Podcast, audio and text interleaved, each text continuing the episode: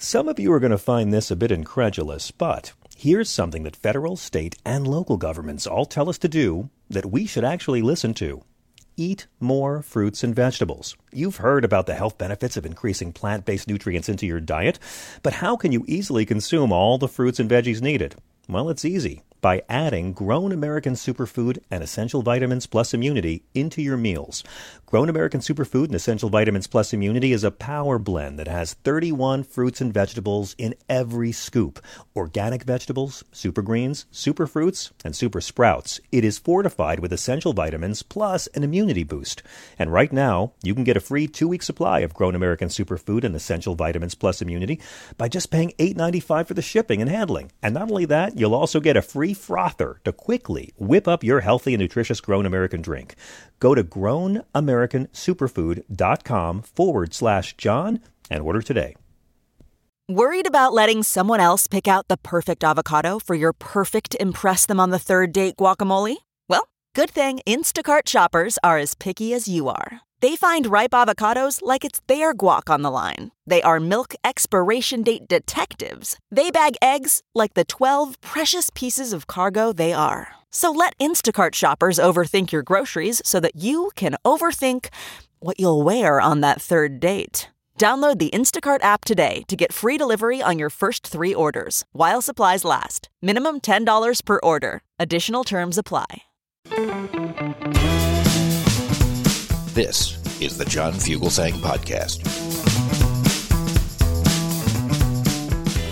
So, as you know, since the U.S. Supreme Court overturned Roe v. Wade in June of 2022, eliminating federal abortion rights, Texas has been one of uh, a dozen or so states enforcing a complete and total ban. It is now illegal to aid or abet terminations of pregnancies in Texas.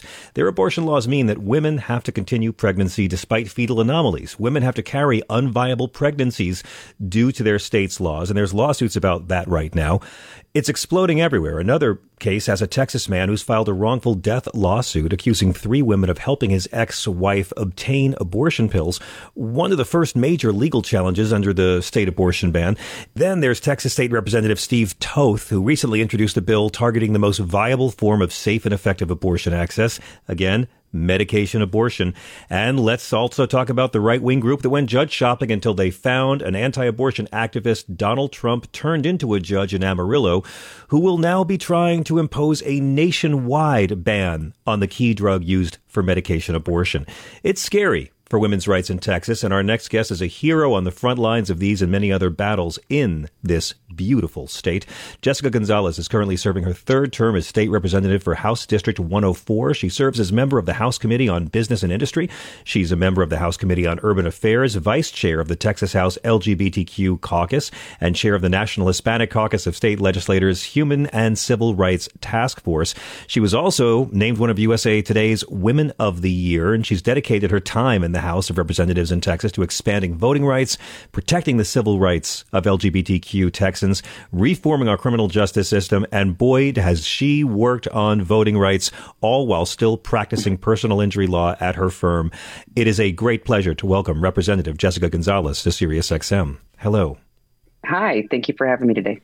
Thank you so much. I, I'm I want to thank you for your service, and I guess anyone paying attention could have predicted Texas conservatives would do all they could to have the state become the first place to force women to be pregnant against their wishes.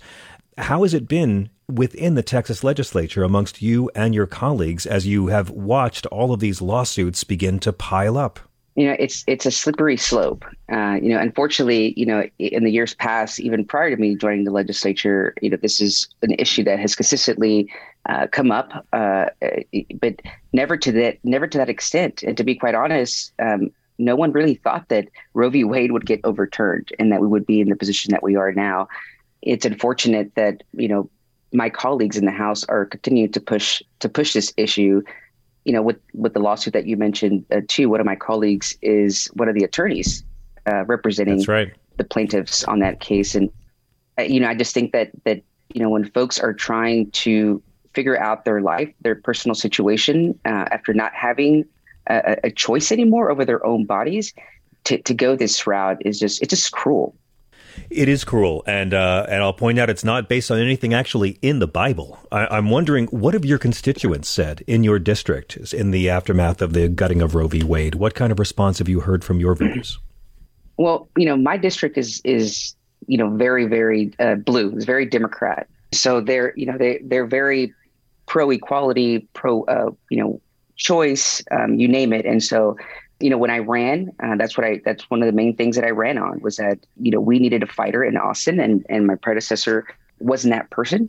And so that's kind of what I focused largely. I mean, the last two sessions that I've served, including this one, is unfortunately, you know, I have to spend the majority of my time playing defense um, yeah. because our state is is, is going backwards. You know, on on on women's health care, uh, on the continued attacks on the LGBTQ community. That's right. Uh, you name it. Representative, I often feel like the sane uh, people in the Texas legislature must feel a lot like the three sane progressive women on the U.S. Supreme Court. There must be days when it feels like all you can do is just respectfully dissent. And a lot of times, that's what we have to do. Uh, you know, it's it's unfortunately, you know, Democrats are not in the majority, and uh, you know we've been trying to get in the or get closer to the majority, um, and I think it's just we just don't have the numbers, and so a lot of the times we just have to focus on right mitigating the damage um, that it would cause to Texans. Um, but my district, you know, it's a solid blue district. Um, I ran on being a fighter at in Austin because I was seeing the attacks like from when in the Trump administration, and we saw a big wave of folks that that ran for office, and uh, during that cycle, you know, Texas House Democrats flipped 12 seats. And That's so right. that session, we we focused, um, you know, solely, you know, primarily uh, on property taxes, property tax relief, and public and funding our public schools, which are obviously closely tied, because at flipping those 12 seats really changed the, the, the temperament of the House.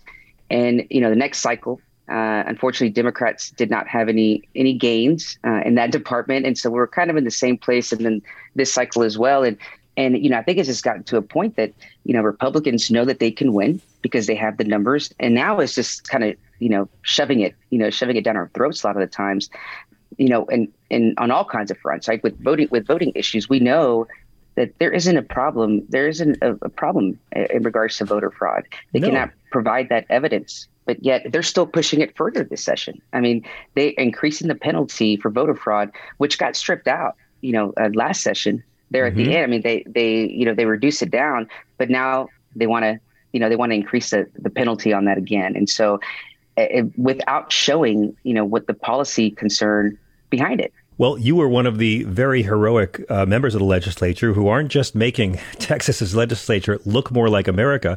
You were one of the brave souls who fled the state when they were trying to gut voting rights in your state. And you're exactly right. There is no problem with voter impersonation in this country. There is no problem that requires a voting ID.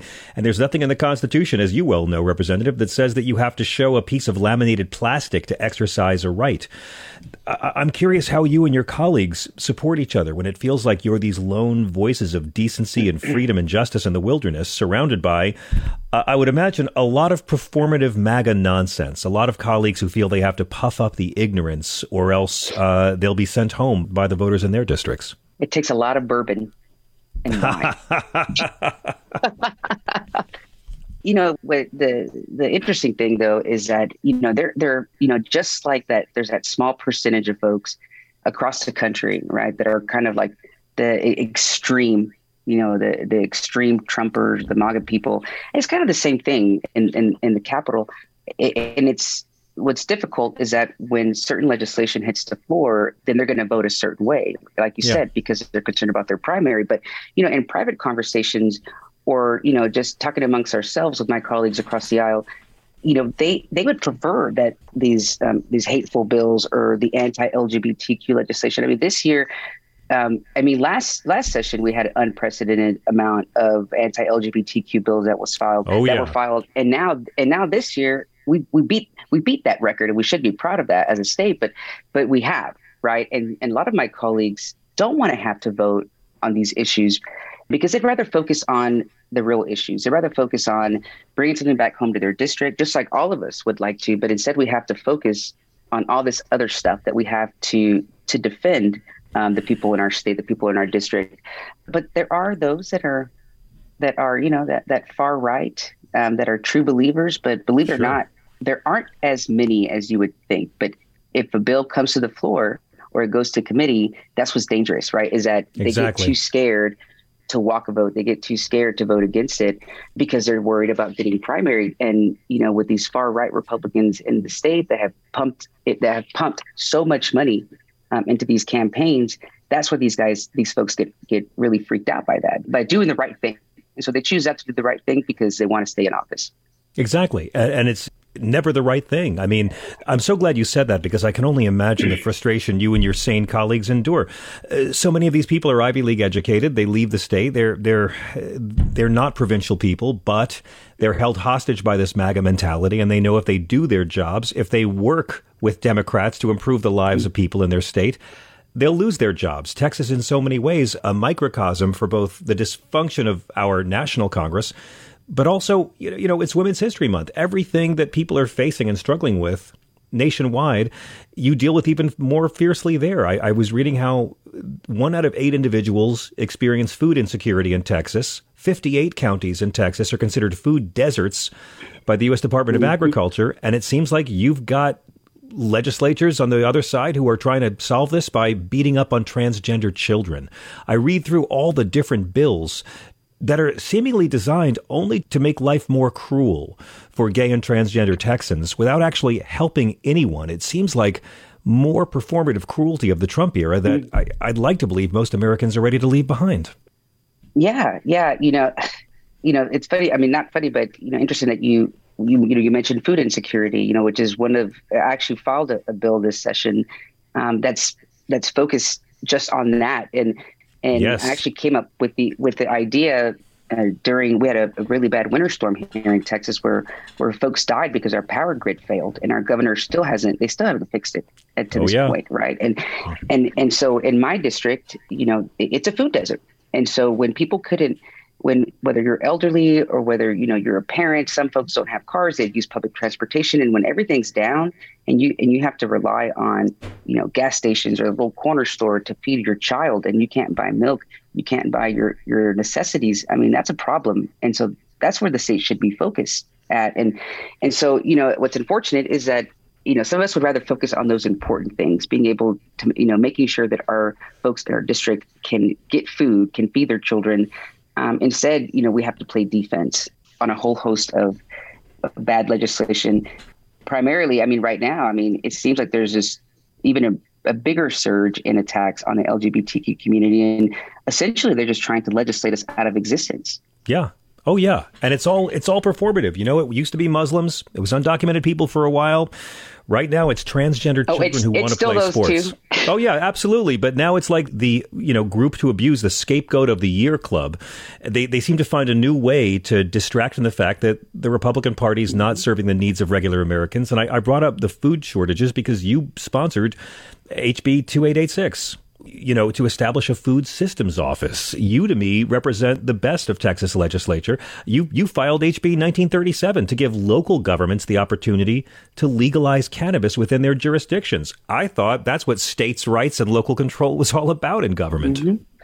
Yeah, but they don't want local control. I mean, right now we have uh, actually this bill just came to the to got heard in committee. What's it uh, this past week? And it's a. I mean, probably. I mean, I would say that the worst preemption bill that we've that has been filed in the Texas uh, Texas House. I mean, it virtually takes all control away from local government. I mean, if and says that basically if the state regulates in any right in any type of agency that that strips it away from the city. So, like for right. example, Department of Agriculture, and you know, and and it also would include it would eliminate local non-discrimination ordinances in, in the state. And so right now, like we don't have a statewide comprehensive non-discrimination law in the state and so it's kind of a patchwork right? And so right. like dallas yeah. um, is is one of them that you know has a, a local uh, non-discrimination ordinance. And if this bill passes it could i mean it would wipe wipe these local non-discrimination ordinances out. And so essentially what they're telling people is that you know you're not you're not smart enough um, to to vote in your local electeds we have to come in as a state and tell y'all what to do and it's kind of ironic when Republicans are the ones that keep saying less government, less government, yet they want to take over local governments. I mean, just this past week, you know, the Department of Education, they took over Houston ISD, one of the largest school districts in the state. And so they're telling the people that, oh, you're not smart enough to vote in your local school board, and they're not smart enough to do their job. We have to come in and show you what to do. And it's just, yeah. it's, it's absurd. Yeah, I mean, you can call that ironic. I have a different word for it, uh, and it's not as friendly as that one. But we're going to take a quick break. We'll be right back after this.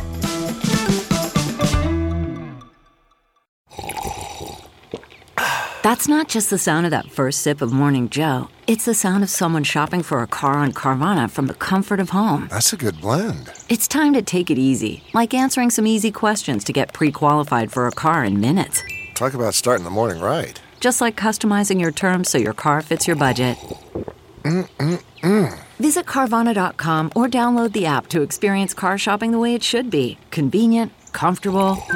Ah. What makes a life a good one? Is it the adventure you have? Or the friends you find along the way?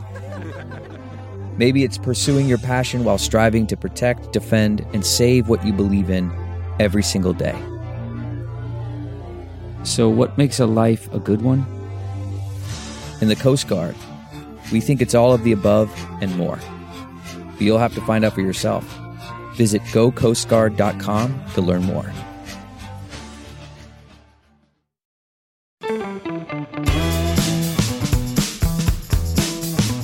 I'm John Fugelsang this is Progress After Dark. You know, I'm so inspired because when I was growing up, we'd hear about Ann Richards and Barbara Jordan and progressive Democrats who were able to get elected in the state of Texas because it has always been a purple state. I'm very curious, who was it that inspired you to get into Democratic politics in Texas? Who are your uh, your lighthouses?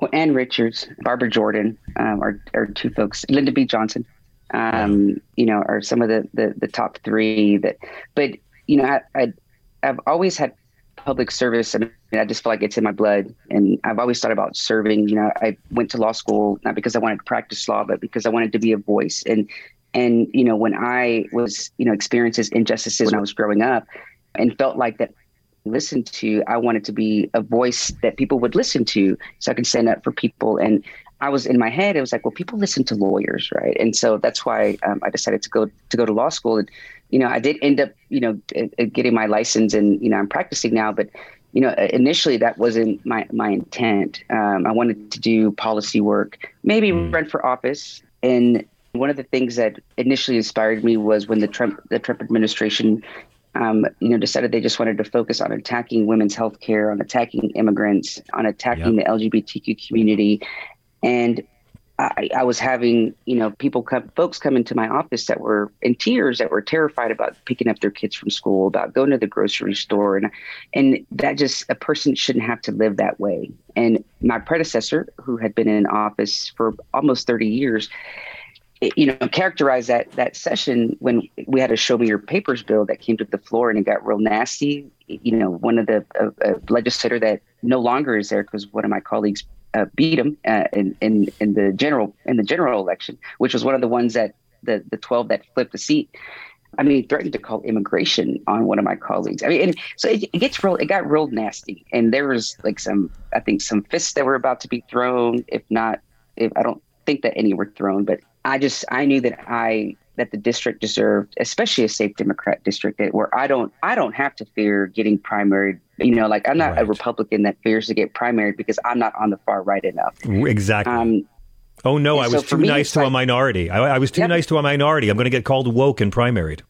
Exactly, exactly. And so you know, I feel like that with districts like mine, I can I can afford to do that, and if so, that means that I have to be the you know the louder voice or play defense even though there's there's a consequence, a sacrifice that comes with that, because you do get punished. You know, of it, course. you know, they don't let you they don't let you pass legislation, but you know, I just think that you would think that there's only so much that they they would want to take from us uh, in, in regards to our rights. You know, and I say you know across the board, but they still want more and they still want more, and I, I just I would like to think that at some point they would they would have some kind of compassion um, for people and not want to hurt people. But I'm just not seeing that. I mean, we've got to a point even where we have some of the kind of far, far right people that are just like, you know, I guess true believers or I don't, uh, whatever, but that are even fighting us on a res- on a resolution recognizing an LGBTQ chamber or sure. a resolution congratulating a Texan. One of them was it was a, a couple. One of them was a vet. I mean, he has a. I mean, he's a decorated veteran, and they. I mean that that is unheard of because it's not law. It's just it's just you know a, a congratulatory thing. But we've got to that point that even those things are a fight. Well, so pray for me, us. I, I pray for you. I, I, mean, I want to know how I can support. I, got I got to ask you one last thing though, and it's so great of you to give sure. so generously of your time, Representative. Obviously, there's these far right demagogues, and they're in every state. Every state has them. Texas is maybe a bit bigger and louder, but every state has them. And you have to see these people who are colleagues who are openly homophobic, openly racist, openly misogynist. But I have to believe that when you go to work and you are the first openly gay Latina woman elected to the legislature from North Texas, I have to believe that when the doors are closed and they're in the same room, I have to believe they're nice to you. I have to believe that some of it's performative and that these people are cowards and they actually treat you like a human being in person. Is that the case or is it as bad as it seems? No, no. I mean, yes, they, they will we sit down have a drink uh, together. Um, you know, talk to you about supporting their legislation and vice versa. You know, I think part of it I would like for one of them to be hateful in my face. I, th- I think they're just too scared. Um, yeah. but but no, you know, that's the thing is that, and that's what's disheartening.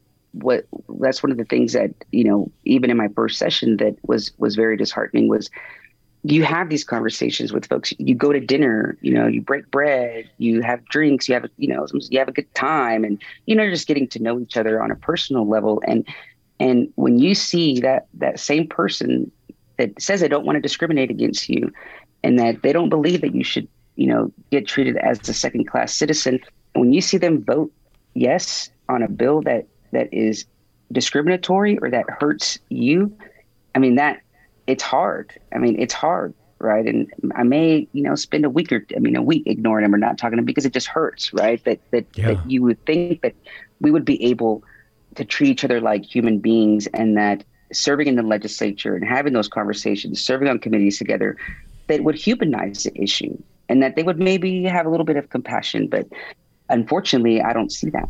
I thank you for your compassion and your bravery and your leadership. Jessica Gonzalez is serving her third term as state representative for Texas's House District 104.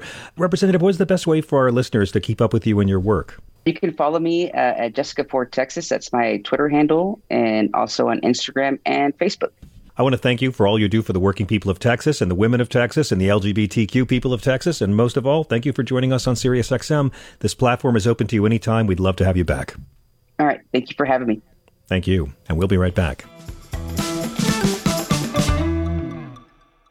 CarMax is putting peace of mind back in car shopping by putting you in the driver's seat to find a ride that's right for you. Because at CarMax, we believe you shouldn't just settle for a car, you should love your car. That's why every car we sell is CarMax certified quality so you can be sure with upfront pricing that's the same for every customer. So don't settle. Find love at first drive and start shopping now at CarMax.com. CarMax, the way car buying should be. Okay, picture this. It's Friday afternoon when a thought hits you. I can spend another weekend doing the same old whatever, or I can hop into my all new Hyundai Santa Fe and hit the road. With available HTRAC, all wheel drive, and three row seating, my whole family can head deep into the wild. Conquer the weekend in the all new Hyundai Santa Fe. Visit HyundaiUSA.com or call 562 for more details. Hyundai, there's joy in every journey.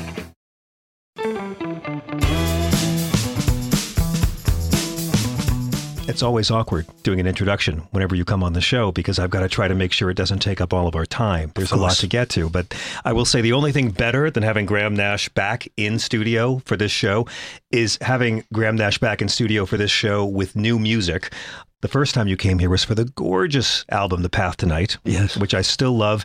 You released that fantastic double live album that we're going to get to. Of course, the last time we spoke, you had just recorded the vocals to the single Vote in your bathroom of your apartment during the pandemic to get the song out in time because this man does not get slowed down by anything. He's in the Rock and Roll Hall of Fame for the Hollies. He's in the Hall of Fame for Crosby, Stills, and Nash, and he should be in the Hall for Crosby, Stills, Nash, and Young. It's a completely different band. There's an OBE from the Queen floating around in his place somewhere, and along with Santana and Jefferson Airplane, CSNY was the only band to play both in the Woodstock Festival and the Altamont concert. And now Mr. Graham Nash has a new album, his first album of new music in seven years.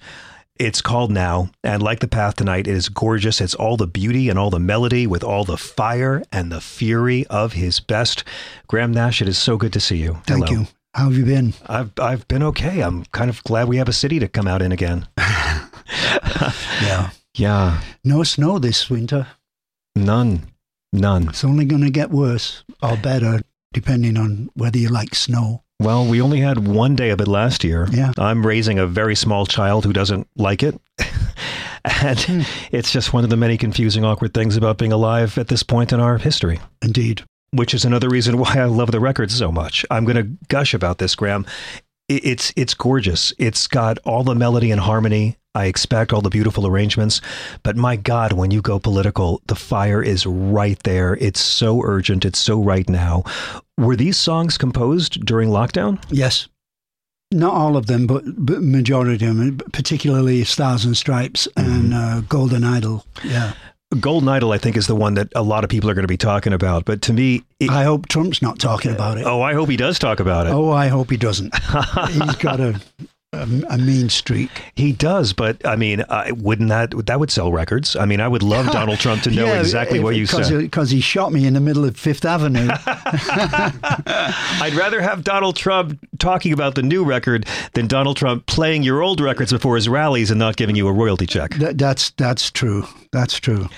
I heard you say that this is um, you, the most personal record of your career. Yep.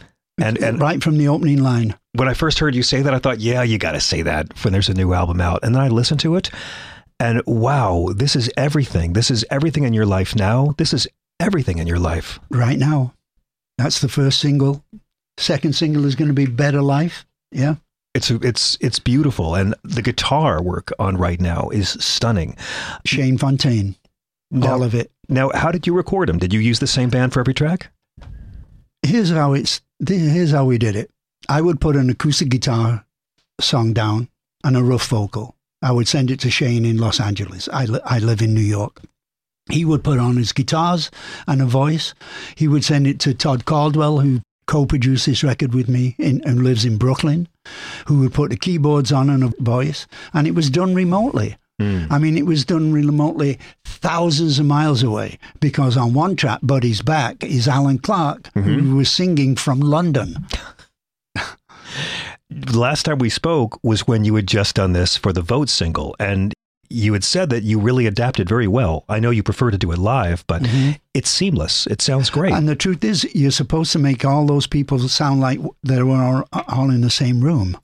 Did it feel that way to you when you listened? Yeah, listen to it. I did. I don't think you would have released it if it didn't sound that way. No, I would not have. Really, I would never have wasted your time. I mean, Leonard Cohen, for his last couple of records, just spoke into a microphone and sent it to his son, and he built the music around it. But this seems like it was much more collaborative in terms of the structure. I mean, I mm. know that you played your acoustic and put down the vocals, but you must have had very strict instructions on the tone of these No. songs. No, I didn't tell him to do anything. Really? when sh- when I didn't when I sent Buddy's back to Shane to put his guitars on, he said he called me. He said, "Well, what sh- what should I do?" And I said, "It's very simple. Buddy it to death." Tho- Those were my only instructions.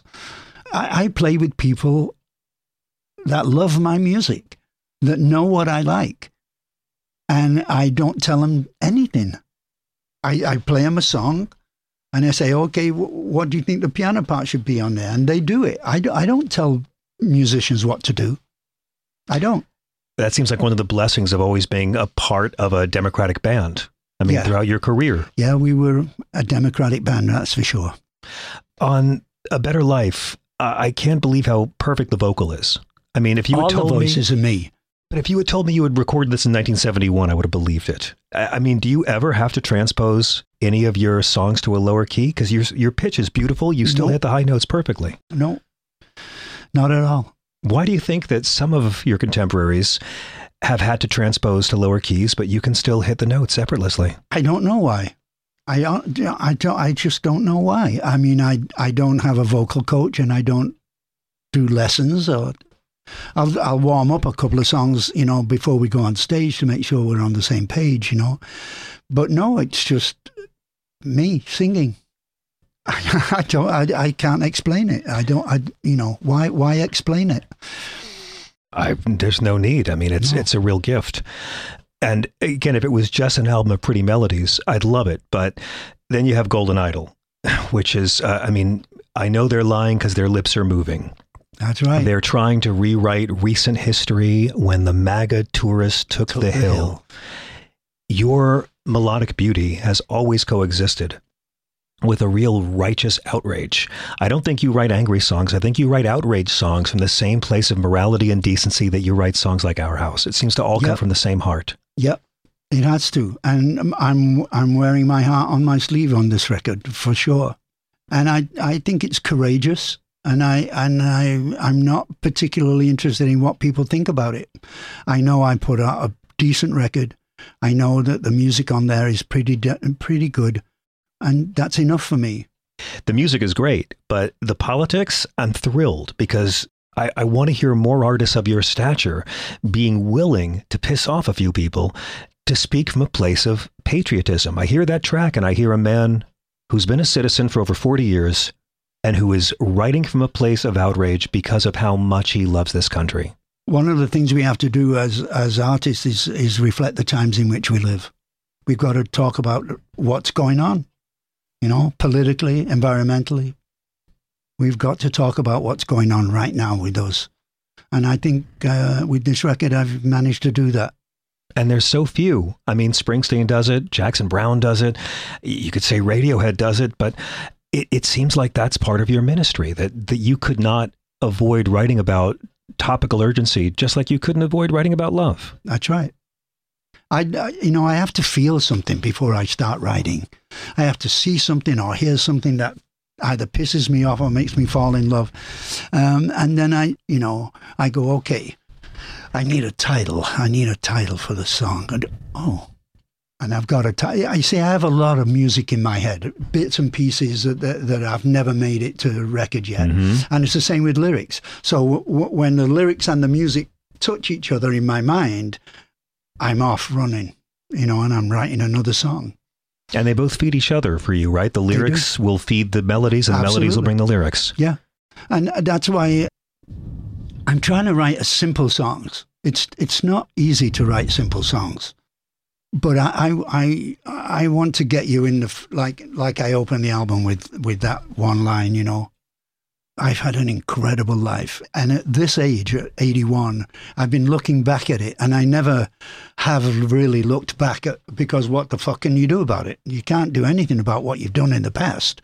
You know, you can't go into people's room and remix something because you forgot the bass drum. You know, you just can't. You know.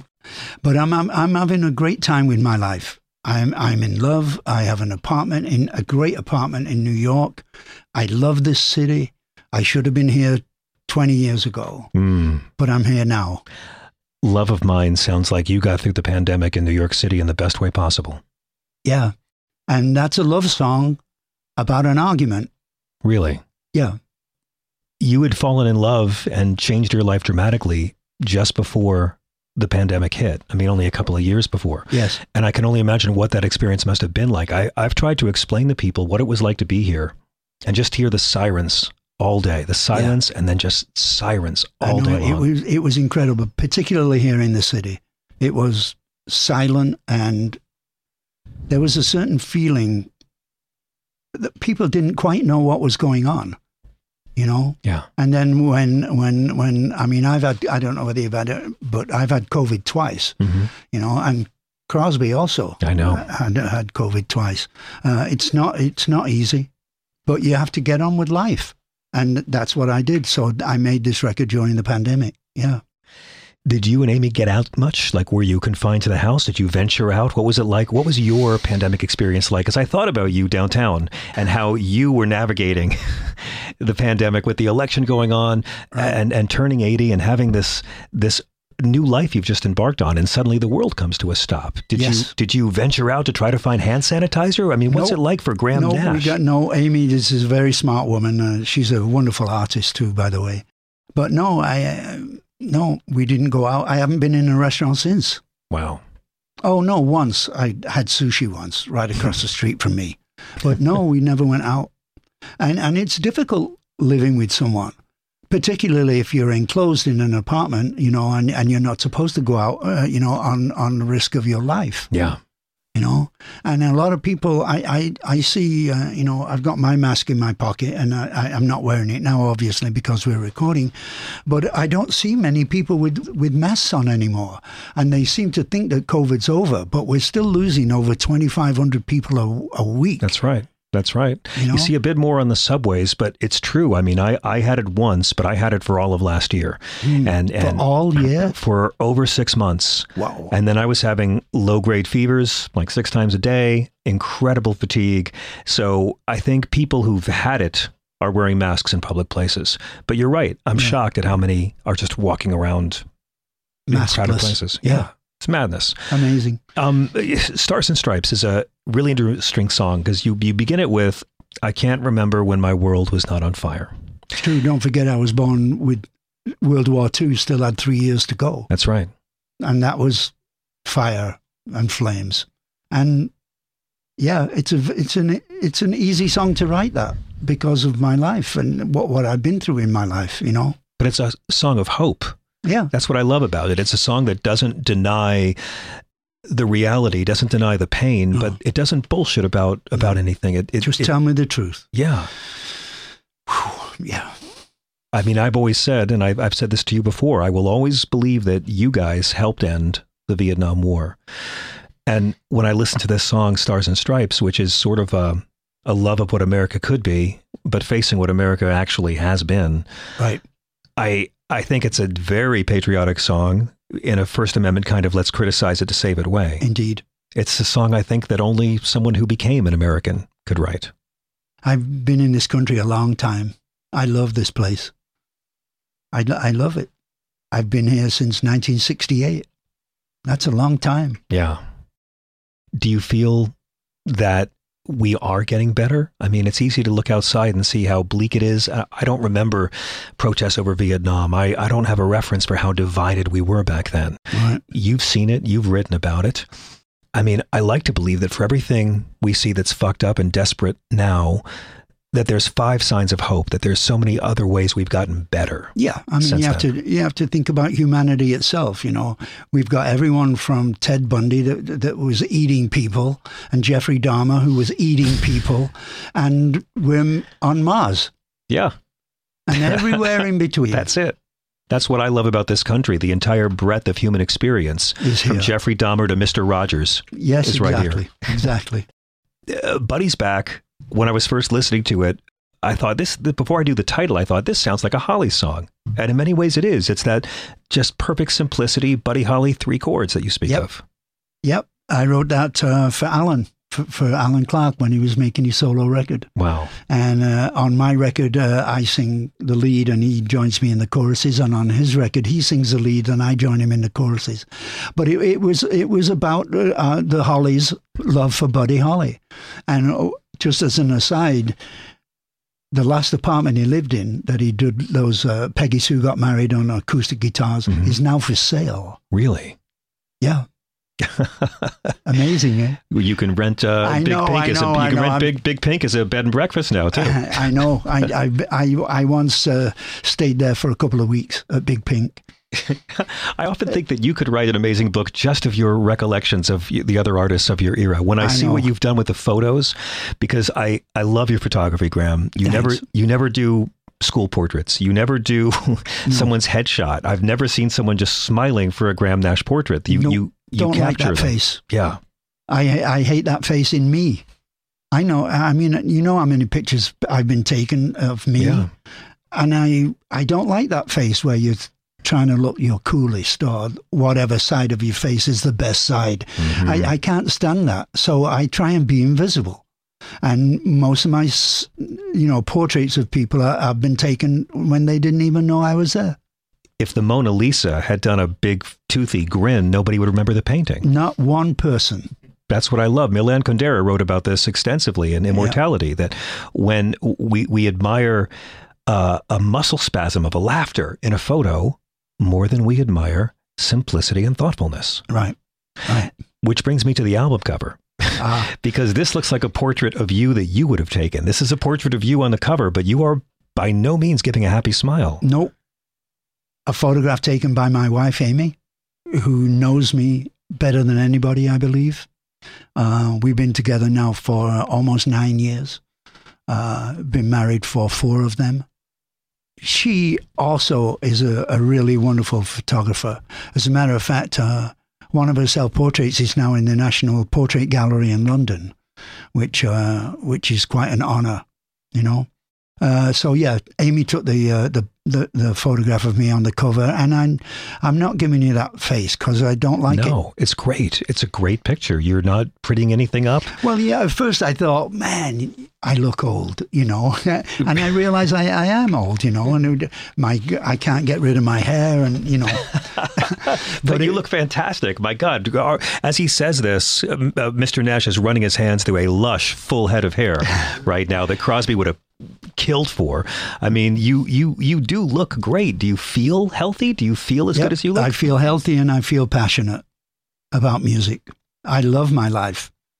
This is an incredibly lucky man sitting in front of you. I've been lucky all my life and I have never planned anything. I've only walked into my life. Whatever's happening to me is what I'll do. And it's your life is made of choices. Do you turn left? Do you turn right? Do you talk to him or do you talk to her? It, it's choices. But you've never been passive. As you talk about this, sure, it, it's choices and you're blessed, but you're constantly creating. Yes. You're constantly writing. I mean, mm-hmm. not a lot of guys would have gone out right after the pandemic and done two, a double live album. I mean, I love that you did the first two records and played them live. And with that band, you barely had any rehearsal time, right? Three days. What was the process that led you to think that this was what you wanted to undertake? Amy. Tell me. I'd, I'd thought about it for, for many years, you know, and I mentioned it once to Amy, and, and she said, Hey, wait a second. I want to see that show. I want, I want to be there. And she, we're married, you know, she knows me, you know. She knows um, the music. And um, she said, I, I want to, I want to be there. You got to do that. You got to do that.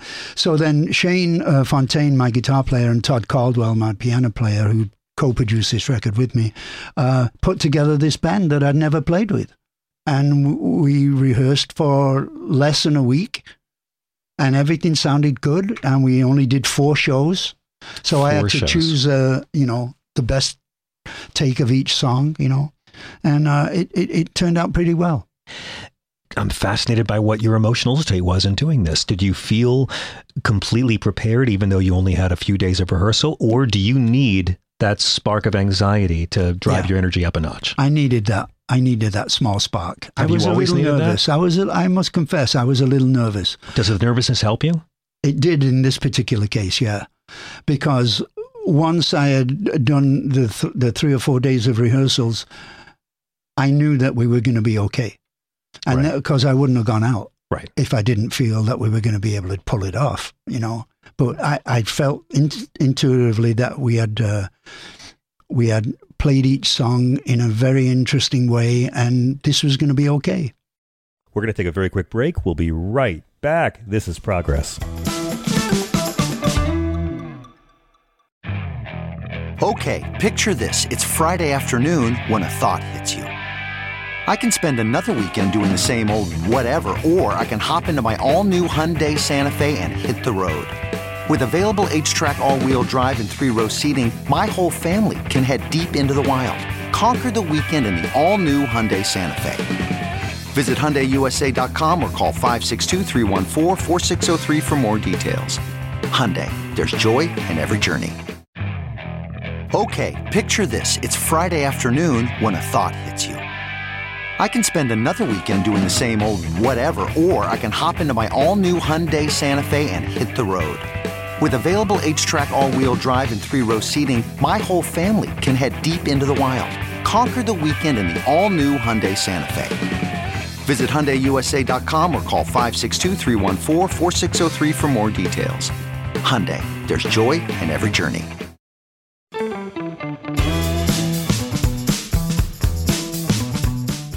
Welcome back. You know, I love this relatively new tradition of artists playing their albums live and touring off of an album. And God knows Van Morrison, you too. I mean, Lucinda Williams. Was it always in your mind that you wanted to do the first two records on one album? It wasn't always in my mind, but it's been it's it's it's crossed my mind a couple of times. I remember I remember my my daughter Nile had a had some uh, interesting artists do uh, songs for beginners. Yes, you know, and uh, and one of them is a man called E. Mm-hmm. And he did uh, Jennifer Eccles, mm-hmm. and it was the only time I ever liked that song. I hated that song all, from the very first moment we wrote it. I just, it was just not right for me. But then uh, it was okay. It took it took a man without a name to actually. I know for a long time you were working on a record of harmonies that you and David had done with other people's songs. And I'm wondering where that project is now. It's all together.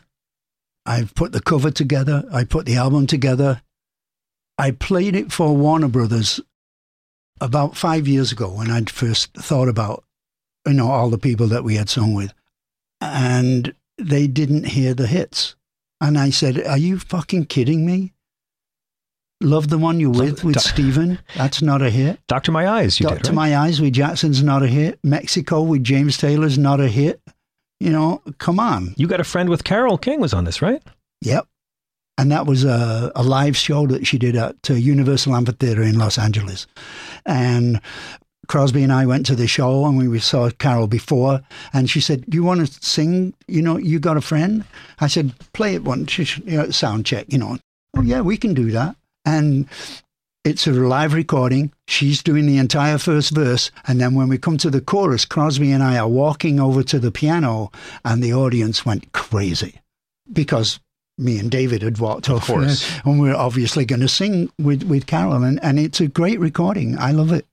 So, I mean, what are the odds of the record coming out? Because I've I don't know. heard you talk about this, and it sounds gorgeous. I know. I, I, I don't know. I don't know. I, I, I'm de- I'm definitely going to put a little pressure on, on my managers and record company to to rethink this idea because I, I think it's worth it. No, please Once do. again, I don't want to waste your time. You know. Yeah, please, please do. Did David know you were working on this? Oh yeah, sure. I'll bet he did. I bet he wanted in on this every way possible. Yep. Yeah. I, I think about what it must be like for you having the new record out and then doing the press tour. And inevitably, I would imagine most of these interviews will center around the parts of life with David that you are choosing not to dwell on right now. And I'm curious how you navigate that sort of thing. I, I see so many tacky questions thrown at you all the time, and I just admire your grace. I'm going to throw tacky questions at you too, but I just want to say before I do, I admire your your grace and restraint. Yeah, I I love what I do. I am passionate about being a musician. You know, I've been a musician since I was 13. Yeah. You know, and this time in my life, I have looked back and realized just how incredible it's really been.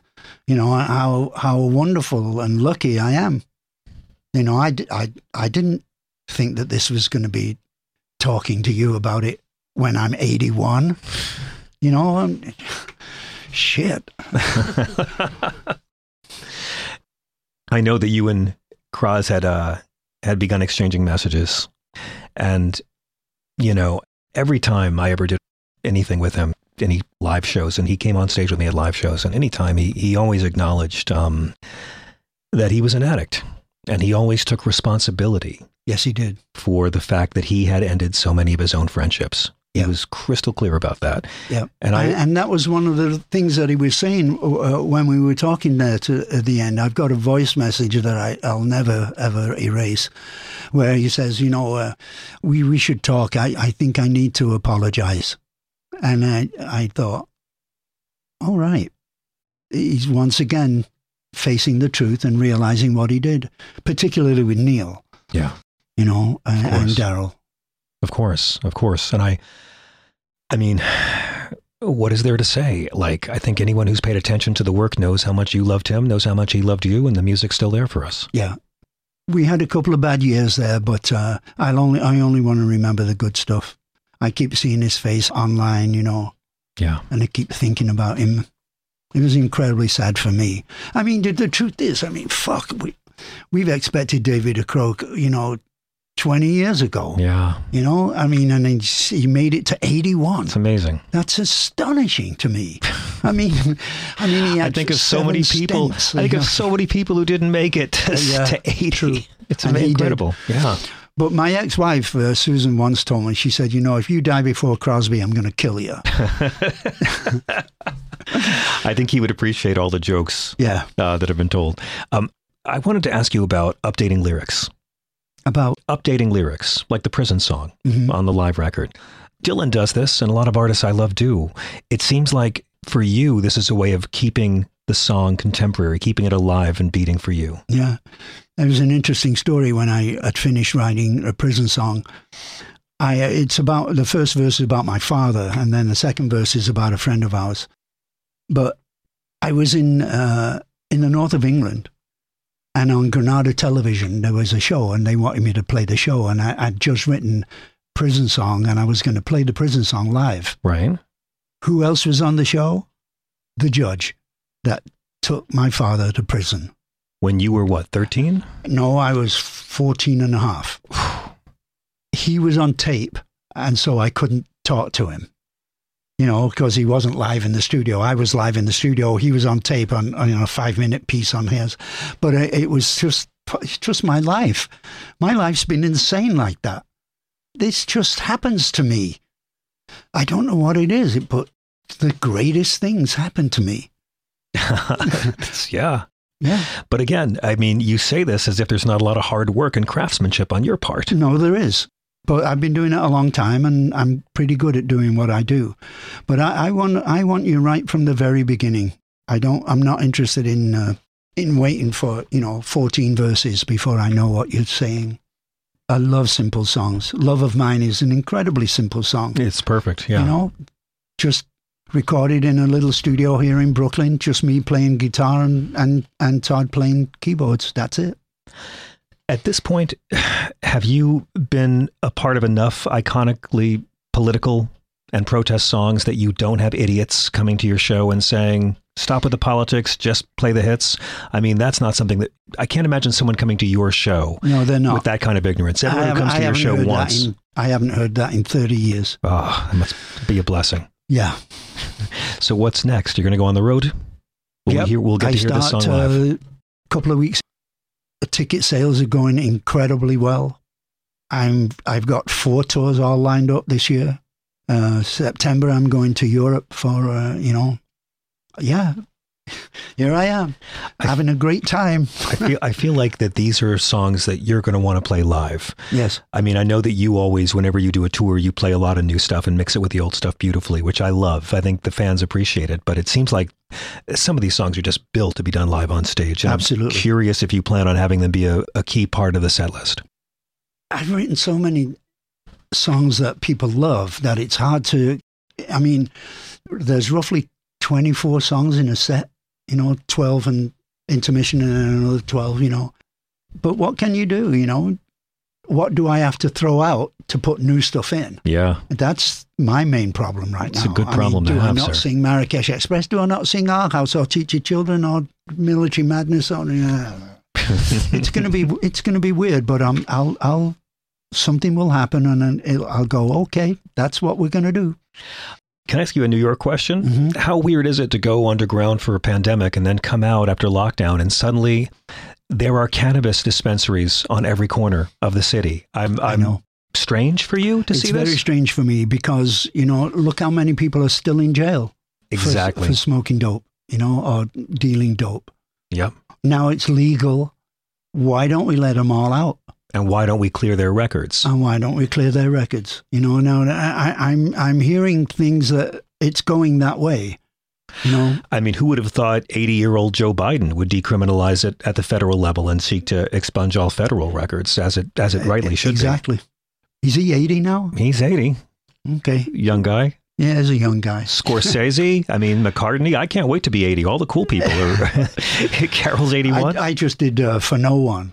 Yes. uh, at Carnegie Hall the other night. yes, for the big McCartney tribute show. Yeah. How did it feel? I I thought I did great. Well, the interesting thing was I really loved uh, hearing Patti Smith doing uh, "She's Leaving Home." yes. I mean, it was fabulous. Yes. but I liked her when she did the the uh, the Nobel Peace Prize for, For that Bob. Dylan got for Bob. You know, Patti closed when Carnegie Hall had the Van Morrison tribute show. She closed that doing her version of Gloria, whoa, which was a very audacious way to do a tribute to Van. not bad though. But yeah, but I'm thrilled that I was thrilled to see that you were at Carnegie Hall doing the show. And honestly, I'm so excited for the new tour. I'm so excited to see the new songs played live. Great. What is the best way for people to follow uh, all your tour dates? Probably if you go to grahamnash.com and they're all up there. Sir, it is so good to see you. Thank you, John. I'm so sorry for the loss of your friend David. I know how much you loved him, and he knows how much you loved him. And I just want to thank you on behalf of all the fans for putting out one of your best records that is just so full of beauty and fire at the same time. I can't wait to see you uh, play the Albert Hall when you're 85. From your mouth to God's ear. Thank you, Graham Nash. The new record is called Now Do Yourself a Favor. And this is one that you can give as a gift to anyone. This is one you can give your parents, you can give it to your lover. It's just a great record to have around the house. Thank you. Thank you so much. You're welcome.